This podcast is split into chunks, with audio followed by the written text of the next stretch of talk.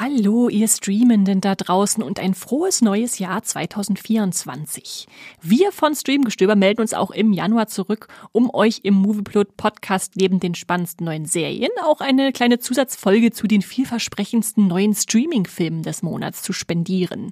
Und welche fünf Filme das im Januar sind, erfahrt ihr gleich, wenn ich euch verraten habe, wer hier wie so häufig auch als treuer Ohrwurm an meiner Seite sitzt. Hallo Max. Hallo. War, dass wir nur fünf Filme haben, das war eine schwierige Auswahl. Diesmal ja, ne? Äh, wir hatten ja im Dezember zehn Stück, um euch ein kleines Weihnachtsgeschenk zu geben, aber wir haben jetzt jetzt wieder auf fünf zurückgeschraubt, weil wir brauchen ja auch Zeit für die Vorbereitung und alles. Wir und brauchen muss, auch eine Mittagspause. Manchmal, manchmal muss man sich auch ein bisschen einschränken und sagen, das sind wirklich die Highlights. Genau. Und äh, ja, diesmal sind wieder natürlich Streamingdienste dabei, wie Netflix, wie Amazon, wie äh, Disney Plus. Weiß ich gar nicht. Haben wir dieses Mal auch Disney Plus dabei? Nein, wir diesmal haben nicht. Zweimal Amazon, dreimal Netflix. Okay, also äh, überschaubar, äh, die Streamingdienste. Ähm, aber nichtsdestotrotz sind wirklich ein paar wirklich spannende Sachen dabei. Und ähm, ich würde sagen, Max, vielleicht bevor wir loslegen, noch ganz kurz die Frage, hattest du hast du ein Weihnachtsprogramm gehabt letztes Jahr, wo du ganz viel Weihnachtsfilme geguckt hast, oder warst du dann schon eher so, ich, ich gucke alles, was so kommt?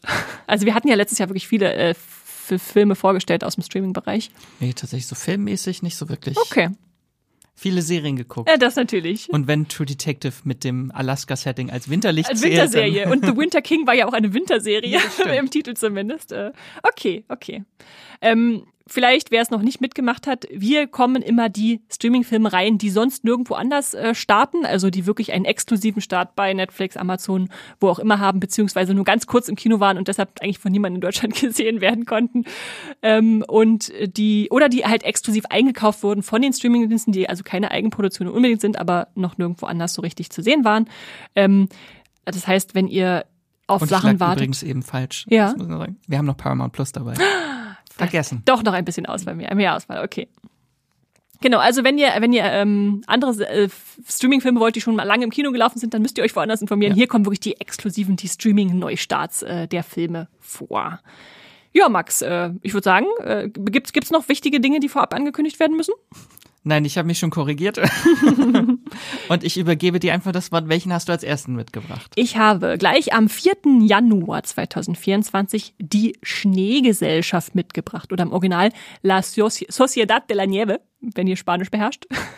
Das startet bei Netflix und ist äh, ganz spannend. Hast du schon was von gehört, Max? Ich habe ähm, nur das Poster gesehen Mit Schnee? Und ich weiß, es geht um einen Flugzeugabsturz, aber erzähl mir mehr. Ja, ja. Es, also es basiert tatsächlich auf wahren Begebenheiten, nämlich denen eines Flugzeugabsturzes eines Rugby-Teams im Jahr 1972 in den Anden, also in Südamerika. Und dieser Flug war von Uruguay nach äh, Chile unterwegs und ist dann auf einem Gletscher in 4000 Meter Höhe gecrashed. Und die wenigen Leute, die das da überstanden haben, mussten dann auch noch versuchen, in dieser eisigen Kälte mit zweistelligen Minusgraden und Nahrungsmangel durchzukommen, weil ja die Suchtrupps ist nicht so, nicht, anscheinend nicht so einfach, Leute zu finden. Also man kennt es ja so von Lost oder so, wo sie auf dem Meer verschollen sind, wo es natürlich noch schwieriger ist, aber selbst in den Bergen nicht so einfach. Ähm, und diese Sportler, die ja eigentlich, sage ich mal, gestählt sein könnten, sind dann dieser extremen Situation ausgesetzt ähm, und weil wir halt die wahre Geschichte kennen, wissen wir, 72 Tage müssen sie überleben. Also äh, man kann das mal durchrechnen, das sind äh, über zwei Monate, die sie da festsaßen. Und anfangs sind es 45 45 Passagiere und am Ende deutlich weniger. Und äh, ja, klingt für mich einfach nach einem wahnsinnig spannenden Survival-Thriller, wo ich denke, das kann man sich super mal dann zu Hause auf der Couch im Warmen angucken, wenn die da im, in der Eiseskälte zittern. Ja, da ich Yellow Jackets gesehen habe, ist natürlich meine erste Frage, wie viele davon werden gegessen? Wahrscheinlich nicht. Das äh, hoffe ich mal nicht, aber Max, äh, du liegst da gar nicht so weit weg, weil Yellow Jackets tatsächlich von dieser wahren Begebenheit inspiriert wurde, die Serie. Also die ist ja eine fiktive Serie, aber die hat gesagt, oh, da ist mal was ähnliches passiert. Sportmannschaft abgestürzt, muss überleben. Was passiert da? Also mal schauen, ob da noch mehr Parallelen kommen. so noch irgendwelche interessanten Menschen hinter der Kamera, vor der Kamera. Ja, also ich habe mir den Cast angeguckt, dachte, kenne ich tatsächlich alle nicht, aber den Regisseur kennt man natürlich. Das ist äh, J.A. Bayona oder J.A. Spanisch. J.A. Bayona. J.A. Bayona. Der hat zum Beispiel sieben Minuten nach Mitternacht gemacht, also was für mich so die, die ultimative Verschmelzung von Spannung und emotionaler Wucht ist oder des Waisenhaues, super spannend. Und äh, Herr der Ringe, ne? The Impossible und natürlich zwei Folgen Herr der Ja. Ringe, der Herr der Ringe-Serie, die ersten zwei. Ähm, und also er, ich glaube, sein berühmtester Film ist tatsächlich Jurassic World 2, aber den finde ich nicht gut, nur gut als Aushängeschild für seinen Stil. Also Dann lieber das Waisenhaus. der hat schon deutlich andere, tollere Sachen gemacht. Insofern, äh, ja, Bayona ähm, führt also Regie und spannend finde ich auch, dass äh, Michael Giacchino, äh, der Pixar-Hauskomponist, der so zu Musik wie äh, Incredible, Up, Ratatouille, alles steht Kopf äh, oder auch zu Serien wie Lost und äh, Fringe und Alias den Soundtrack geschrieben hat, äh, jetzt hier als äh, Komponist äh, dabei ist, um das musikalisch zu untermalen. Ja, also für ein paar Musikfans von euch draußen vielleicht ist interessante Information. und ja, also für mich gehört es einfach auf die Merkliste, weil es so eine spannende Geschichte, eine wahre Geschichte ins, in, erzählen soll. Und ich hatte tatsächlich sogar einen limitierten Kinostart, der Film, aber ich habe geguckt, das war so zur Weihnachtszeit rum in Berlin. Irgendwie habe ich kaum, selbst in Berlin, wo, wo, wirklich viele Kinos sind, äh, kaum ein Kino gefunden, was den gezeigt hat. Und dann war er auch schon wieder raus und dachte ich, na gut, muss ich ihn doch bei Netflix gucken, also nicht auf der großen Leinwand, obwohl der bestimmt auch auf der großen Leinwand gut gewirkt hätte. Genau, also am 4. Januar, einem Donnerstag, äh, bei Netflix, also gestern, wenn ihr diesen Podcast zu seinem Erscheinen hört. Ihr könnt den Film direkt gucken. Survival-Drama ist das, ne? Genau. Gut, dann habe ich noch einen Film mitgebracht. Schieß los, was? Am 5.1. Oh, einen Tag Woche. später. einen Tag später. Heute. Good Grief bei Netflix. Ähm, eine Dramödie. Mhm. Und äh, wie der Titel schon sagt, es geht um Trauer. Good Grief. Und zwar geht es um Mark, dessen äh, Leben, äh, dessen Ehemann Oliver stirbt und daraufhin bricht seine ganze Welt zusammen und nun reist er dann mit seinen besten Freunden für ein Wochenende nach Paris, um dort ein wenig Ablenkung zu finden. Mhm. Soweit so kurz, so spoilerfrei. Ist eigentlich eine Dramödie das gleiche wie eine Tragikomödie? Ja. Das frage ich mich immer. Leute sagen so unterschiedliche Sachen, dann denke ich immer. Ich sage, ist Dramedy ist vielleicht Dramödie. Ach so, okay, kommt dann vom Englischen her. Wahrscheinlich eher ja. Tragik als Komödie. Ja, okay, okay. Äh, darum geht's also. Gut, kurz und knackig. Äh, wer ist denn Interessantes beteiligt? Das ist natürlich jetzt das Interessante. Das ist das äh, Filmregiedebüt, der Film äh, von Dan Levy, dem Sohn von Comedy-Legende Eugene Levy. Mhm. ähm, und äh, Dan Levy kennen wir natürlich auch aus äh, Schitt's Creek, falls ihr sie gesehen habt, eine ganz fantastische Comedy-Serie. Da hat er auch die Hauptrolle gespielt und war Co-Creator. Er hat in Sex Education in der vierten Staffel mitgespielt als Dozent von Maeve, äh, als sie da auf der Uni Stimmt, war. Stimmt, in New York, ja. Genau. Ähm, und jetzt hat er auch hier die Hauptrolle spielt er und die Regie übernommen.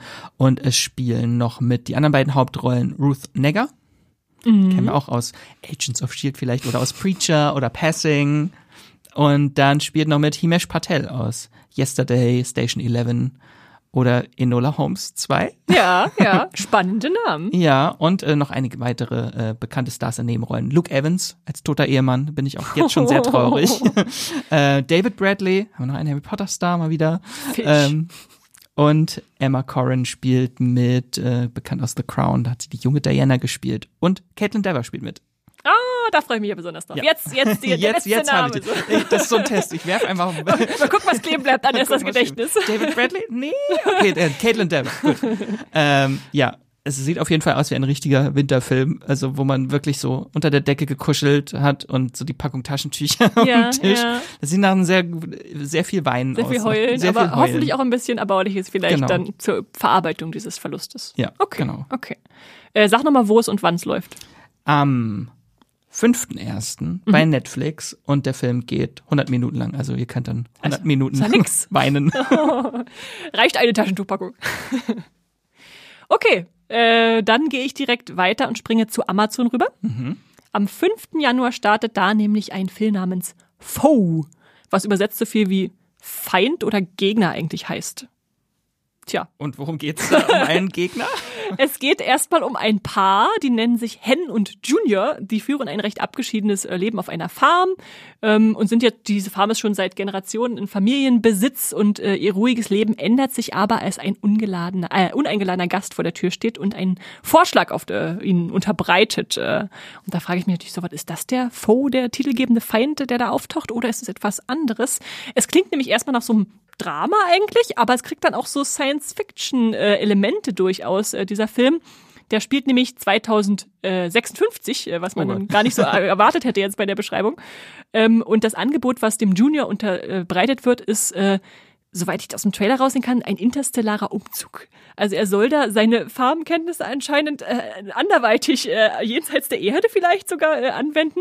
Und Hen, äh, also seine Frau da, muss dann irgendwie Ersatzgesellschaft bekommen, weil ja ihr Mann ab abwesend ist. Und äh, der Mann will aber nicht, dass die Frau mit einem Roboter zusammen, zusammenlebt. Äh, das ist so die Grundprämisse. Und Das klingt immer wilder. so, so Schleudertrauma dachte ich auch so, was, was ist hier passiert?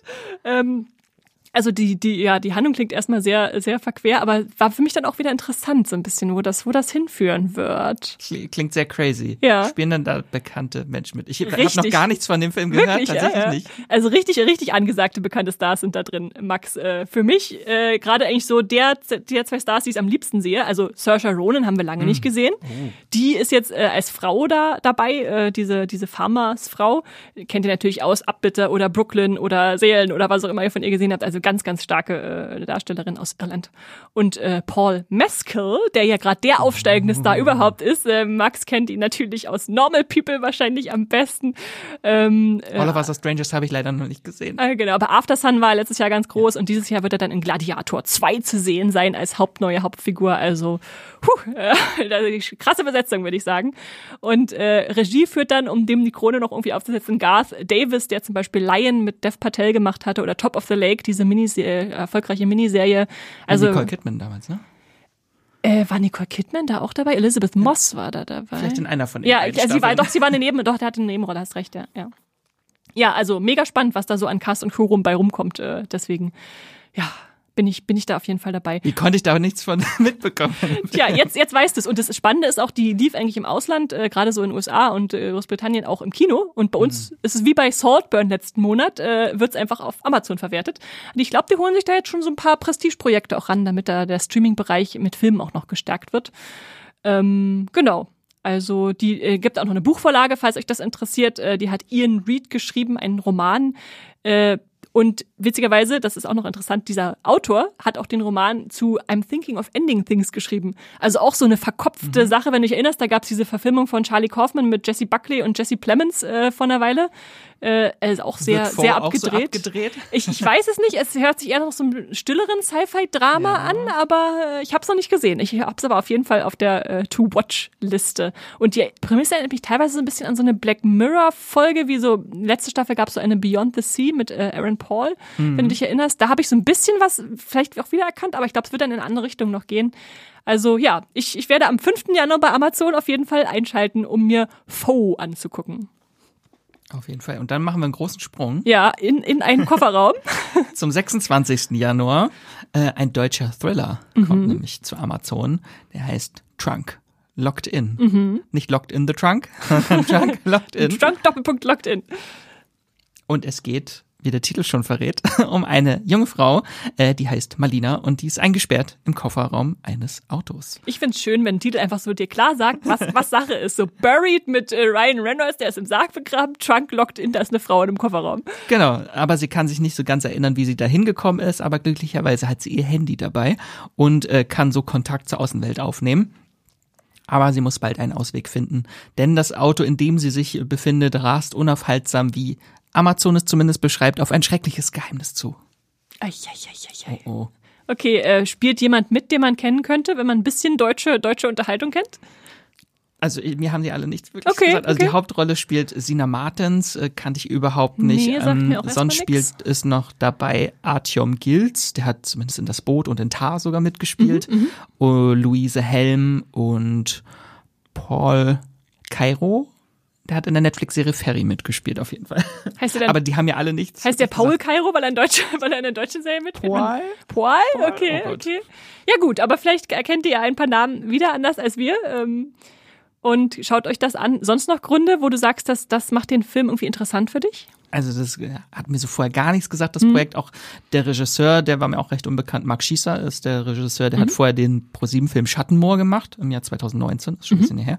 Äh, Aber so diese klaustrophobischen Horrorideen finde ich immer super. Ja. Allein deswegen gucke ich es mir an. Ähm, Also im Horrorgenre sind dem, glaube ich, keine Grenzen gesetzt. Wir hatten natürlich schon Buried, äh, eingesperrt im Sarg. Wir hatten Oxygen, eingesperrt in Ich einer schon sagen, Kryokapsel. da war doch noch irgendeiner mit äh, einem französischen. Frozen äh, eingesperrt auf dem Skilift, das Spiel auf einem Bett gefangen, Carla Gugino. Stimmt, stimmt. äh. 12 Feet Deep äh, eingesperrt in einem Pool hatten wir und es gab zum Beispiel auch noch 247 Grad Fahrenheit, Todesfalle Sauna.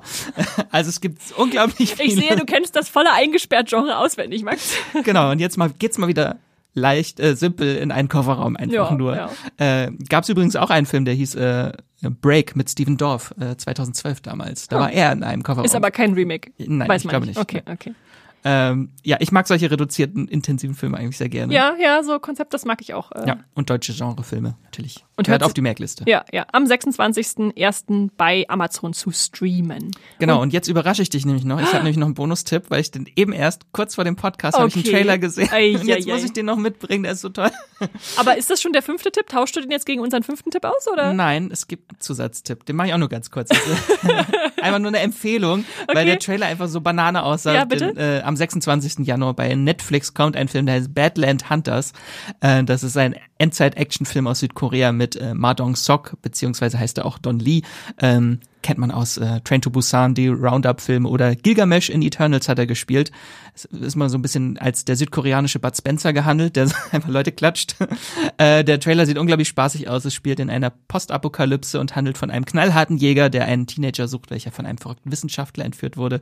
Und ich habe noch keine Ahnung, was sonst in dem Film passiert, aber im Trailer sieht man, dass er einen Alligator vermöbelt und dass Das hat er, schon gereicht. und dass er Zombies vermöbelt. Also Das sah unglaublich geil aus. Bei äh, Netflix. Badland Hunters, genau. Okay. Habe ich nämlich vorhin erst den Trailer gesehen, den hatte ich überhaupt nicht auf dem Schirm. Dachte, du bringst sie einfach noch mit rein, okay. Ganz genau. Dürfen wir jetzt dann zu unserem letzten offiziellen Tipp übergehen? Sorry.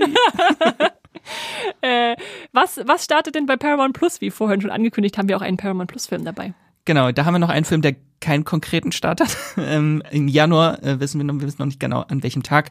Äh, The Death of Dick Long gestartet bei Paramount Plus. Klingt nach einem sehr anrüchigen Titel. Äh, nein, es ist es geht um einen Mann namens Dick Long. Ähm, Aber der kann doch nicht wirklich so heißen. Ähm, genau, es ist eine Dark Comedy, ähm, eine schwarzhumorige Komödie und es geht um drei Dudes, die gemeinsam abhängen und etwas zu viel trinken, worauf ich ihr, äh, woraufhin sich ihr Kumpel Dick unerklärlicherweise schwer verletzt. Und was machen die also? Die sind halt betrunken und laden ihn einfach von einer Notaufnahme ab und hoffen das Beste. Äh, es es passiert aber nicht das Beste, weil am nächsten Tag bekommen sie halt mit ähm, aus dem Radio. Die Polizei hat die Ermittlungen aufgenommen, weil Dick Long gestorben ist und brutal ermordet wurde, Oha. heißt es. Genau, nun müssen sie alles unter, dafür unternehmen, dass niemand herausfindet, dass sie die Täter eigentlich sind. Und äh, leider leben sie aber in einer Kleinstadt, in der jeder jeden kennt und kein Geheimnis lange geheim bleibt. Eieiei. Das klingt nach so einem abgedrehten Stoff, wo sich gerne so ein paar Indie-Darsteller gerne mal Mhm. produzieren. Wer spielt da jemand mit, den man kennt? Ich kenne die überhaupt nicht. Die Hauptrollen waren mir komplett unbekannt, Ja. die Stars. Ähm, aber natürlich sehr interessant ist äh, der Regisseur, der Ja. hinter dem Film steckt. Und zwar ist das äh, Daniel Scheinert, Das erklärt natürlich einiges. ein Teil des Regieduos The Daniels, Ja. äh, das äh, Swiss Army Man und Everything Everywhere All at Once inszeniert hat. Mhm. Ich glaube, dieser Film ist nicht ganz so abgedreht wie die anderen beiden Filme, äh, aber natürlich sehr Hat schon interessant. Anlage dazu. Und warum ich den äh, auf die Merkliste mir setzen würde, ist, der Film ist in den USA schon 2019 rausgekommen und es hat ewig lange, Lange gedauert, gedauert. bis er jetzt mal in Deutschland erschienen ist. Da müssen die ersten richtigen Blockbuster-Hits so landen mit Everything Everywhere All at Once, äh, wo man sagen, okay, jetzt könnten sich auch die Deutschen dafür Was haben die denn sonst noch gemacht? Ja, so nach dem Motto, genau. Ah ja, okay. Ähm, wir wissen noch nicht genau, wann er startet, oder? Habe ich das richtig im Kopf? Genau. Ja. To be announced. Wir wissen, dass er im Januar kommt, aber wir wissen nicht wann. Ja. Gut, wir werden es herausfinden. Haltet die Augen offen nach The, The Death of Dick Long. Genau, nicht Long Dick. Danke, Max, für diese Klarstellung. Gut, äh, und damit sind wir auch schon wieder durch, haben euch fünf Filme ans Herz gelegt, die ihren Streaming-Start im Januar in Deutschland feiern. Hoffentlich ist auch für euch was dabei. Lasst uns gern wissen, was euch gefallen hat, was euch nicht gefallen hat, äh, was ihr vielleicht selbst noch entdeckt habt, was wir hier gar nicht drin hatten. Und damit sagen wir Tschüss und streamt was Schönes. Ciao.